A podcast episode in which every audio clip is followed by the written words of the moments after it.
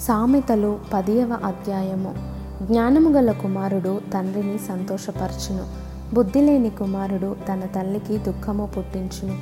భక్తిహీనుల ధనము వారికి లాభకరము కాదు. నీతి మరణము నుండి రక్షించును.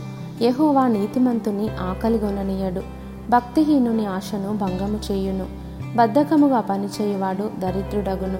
శ్రద్ధ గలవాడు ఐశ్వర్యవంతుడగును. వేసవి కాలమున కూర్చువాడు బుద్ధిగల కుమారుడు.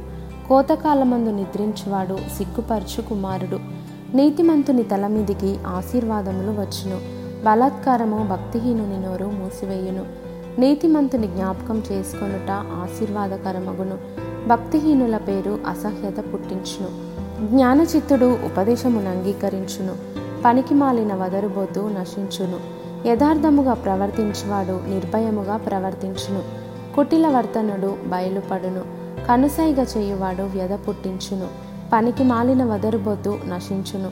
నీతిమంతుని నోరు జీవపు ఊట. భక్తిహీనుల నోరు బలాత్కారము మరుగుపర్చును. పగ కలహమును రేపును. ప్రేమ దోషములన్నిటినీ కప్పును. వివేకుని పెదవులయందు జ్ఞానము కనబడును. బుద్ధిహీనుని వీపునకు బెత్తమే తగును. జ్ఞానులు జ్ఞానము సమకూర్చుకొందురు.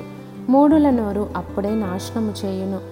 ధనవంతుని ఆస్తి వానికి ఆశ్రయ పట్టణము దరిద్రుని పేదరికము వానికి నాశనకరము నీతిమంతుని కష్టార్జితము జీవదాయకము భక్తిహీనునికి కలుగు వచ్చుబడి పాపము పుట్టించును ఉపదేశమును అంగీకరించువాడు జీవ మార్గములో ఉన్నాడు గద్దింపునకు లోబడని వాడు త్రోవ తప్పును అంతరంగమున పగ ఉంచుకొనివాడు అబద్ధికుడు కొండెము ప్రచురము చేయువాడు బుద్ధిహీనుడు విస్తారమైన మాటలలో దోషముండక మానదు. తన పెదవులను మూసుకునేవాడు బుద్ధిమంతుడు. నీతిమంతుని నాలుక ప్రశస్తమైన వెండి వంటిది. భక్తిహీనుల ఆలోచన పనికి మాలినది. నీతిమంతుని పెదవులు అనేకులకు ఉపదేశించును. బుద్ధి లేకపోవుట చేత మూడులు చనిపోవుదురు. ఎహోవ ఆశీర్వాదము ఐశ్వర్యమిచ్చును.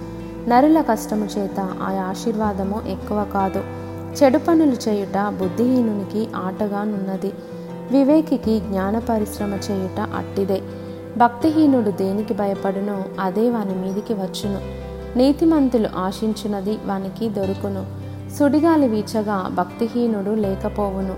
నీతిమంతుడు నిత్యము నిలుచు కట్టడము వలె ఉన్నాడు. సోమరి తనను పనిపెట్టు వారికి పండ్లకు పులుసు వంటివాడు కండ్లకు పొగ వంటివాడు. యహోవయందు భయభక్తులు కలిగి ఉండుట దీర్ఘాయువునకు కారణము. భక్తిహీనుల ఆయుస్సు తక్కువైపోవును.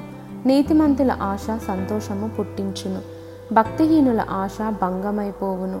యథార్థవంతునికి యహోవా ఏర్పాటు ఆశ్రయదుర్గము. పాపము చేయువారికి అది నాశనకరము.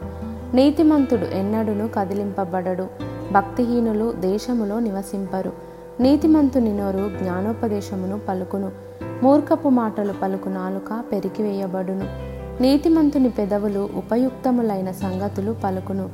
భక్తిహీనుల నోట మూర్ఖపు మాటలు వచ్చును.